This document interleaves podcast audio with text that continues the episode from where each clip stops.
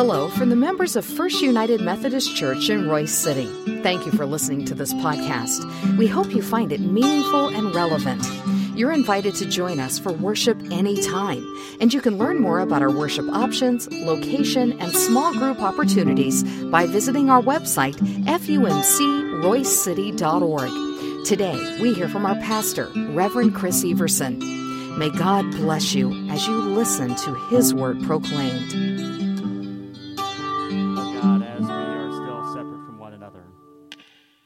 Is one hope that we have.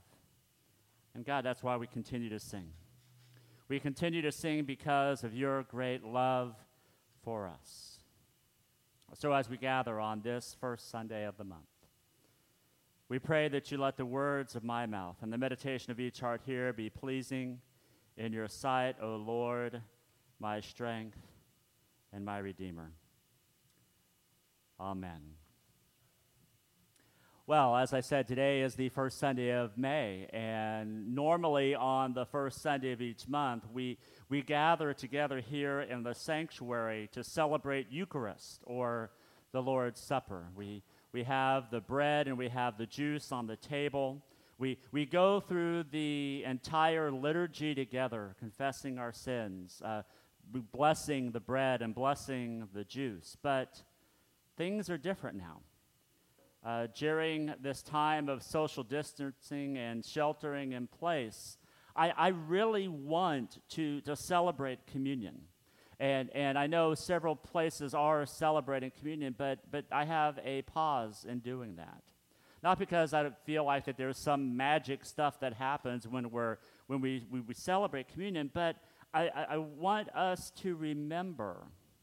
I think the words from Rick Warren in his uh, 2002 book, uh, The Purpose Driven Life, really, really sums up what's uh, going through my, my heart right now. The very first four words of that book, he writes, It's not about you. And, and sometimes I think when we have an upheaval in our life, we, we want to do things to make us feel comfortable, but, but maybe we're not supposed to feel comfortable right now. Maybe we're supposed to have this, this dis-ease because we are separate, but yet we're able to gather together virtually online. Not saying that if this goes on for uh, another month at the beginning of June that we won't celebrate communion virtually, but I just could not find a way that I felt honored how important and, and holy and special communion is. Now, I'm not saying that to say that other pastors that are doing it are wrong. That's just how I feel uh, as, as your pastor. But we have other ways that we can celebrate God's love and grace, and, and that's what we are going to do today when we celebrate the love feast. See, I think in this time of social distancing, we, we, we need to remember that God is wanting us to stop and listen. God wants us to stop and, and, take a, a, a, pause, take a beat, take a breath, and, and, and fully listen to what He may be saying to us.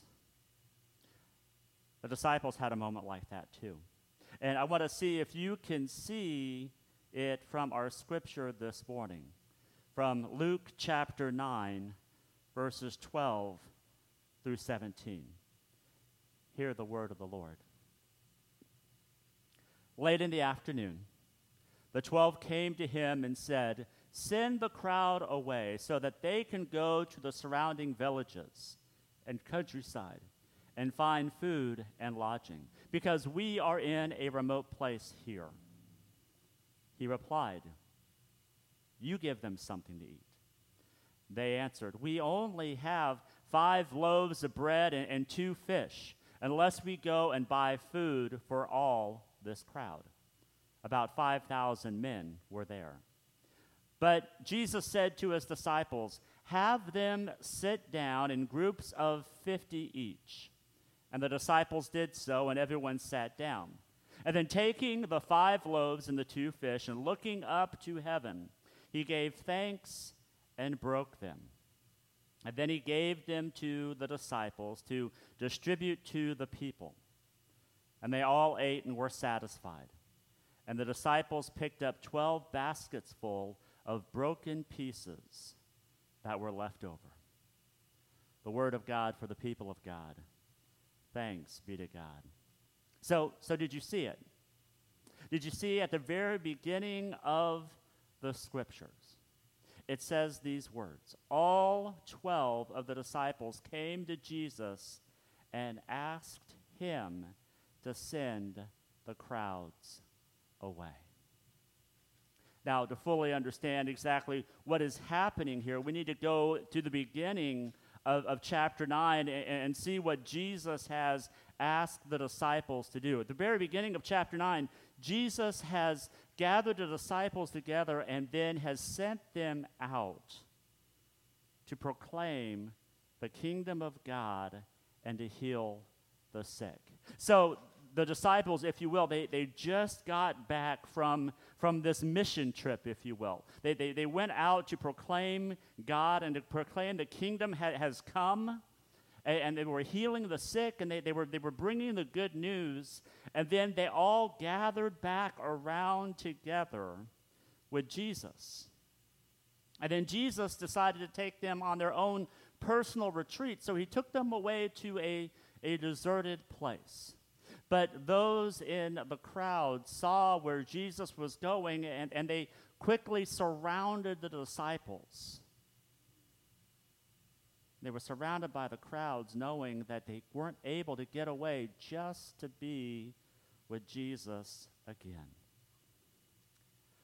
You know, if I were to put myself in the story as a disciple, I would be pretty upset you know, I was think about this ministry that I just embarked on while, while I was out uh, preaching about Jesus and, and, sharing the good news with others, maybe having some miraculous healings happening as, as we went along, and then to have an opportunity to come back to my master and, and report in and to say, Jesus, you won't believe what just happened. All of these things just happened just as you said that they would.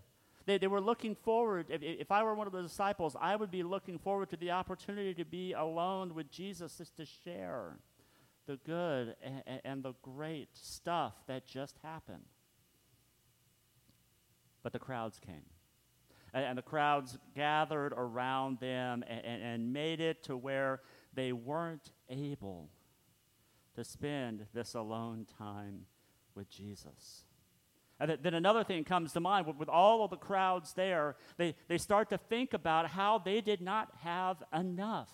There is no way in the world uh, that in the desert or in the, in, in the wilderness that they would be able to take care and feed the 5,000 men. And that doesn't count the women and the children that were there also. They had these multitudes of people that were gathered around, and, and the disciples knew that they did not have enough. But we know, as the scripture tells us, that Jesus once again shows the power of God by providing not only what they needed, but also so much they had 12 baskets full left over.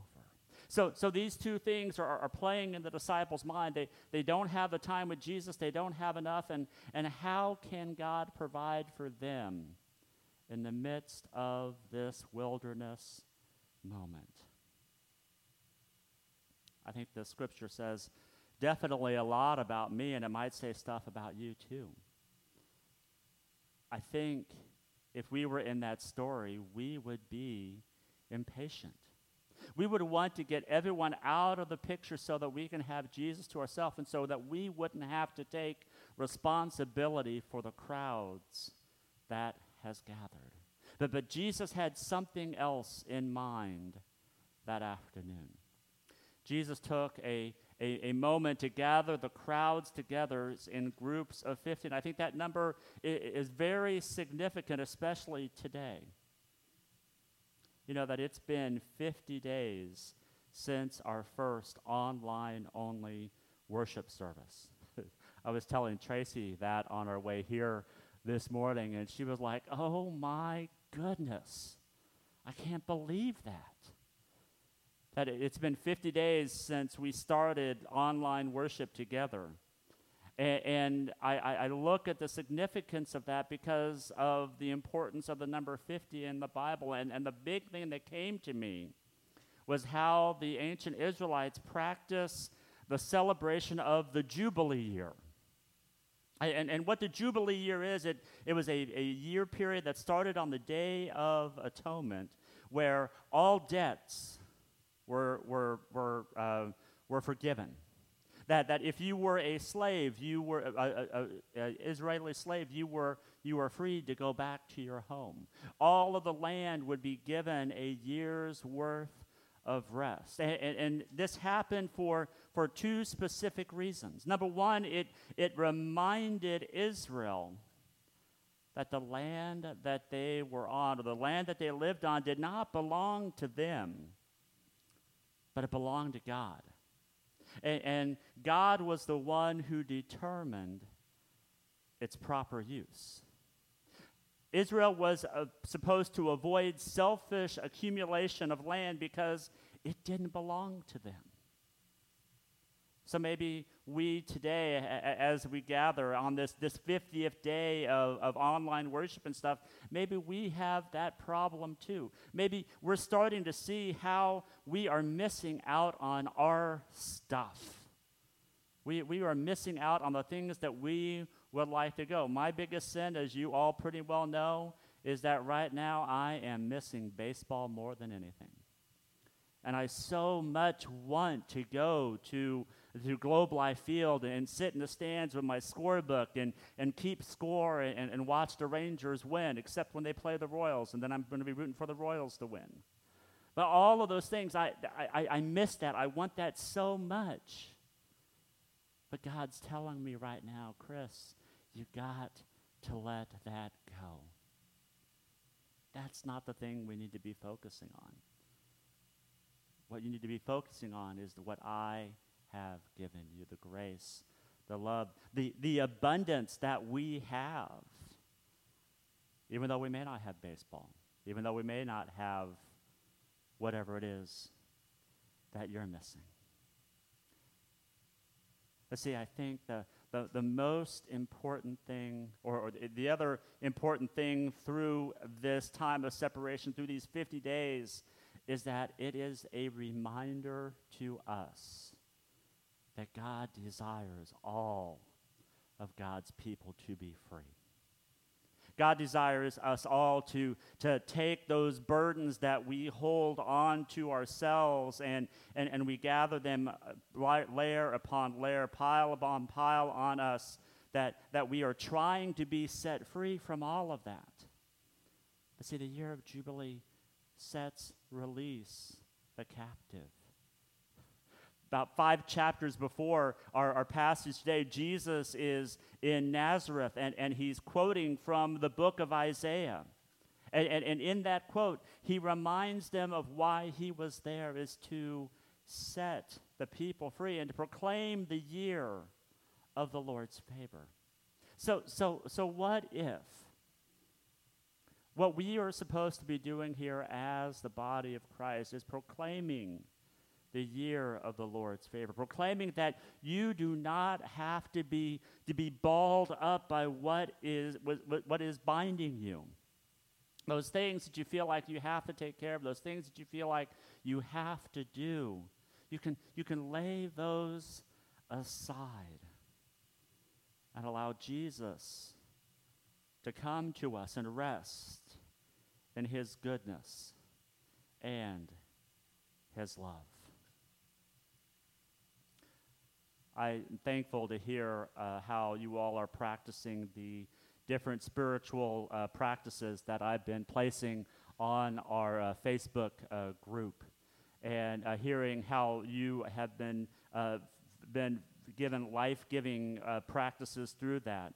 And, and I want to remind you that the spiritual practices that I'm giving you aren't something for you to add one on top of each other because what can happen then it becomes legalistic where you're trying to do this and if you don't check this box then you failed it's not about that but it's about giving you the opportunity to try different things to grow in your faith, if, if you found something that allows you to connect with the love and grace of Jesus Christ, keep at it.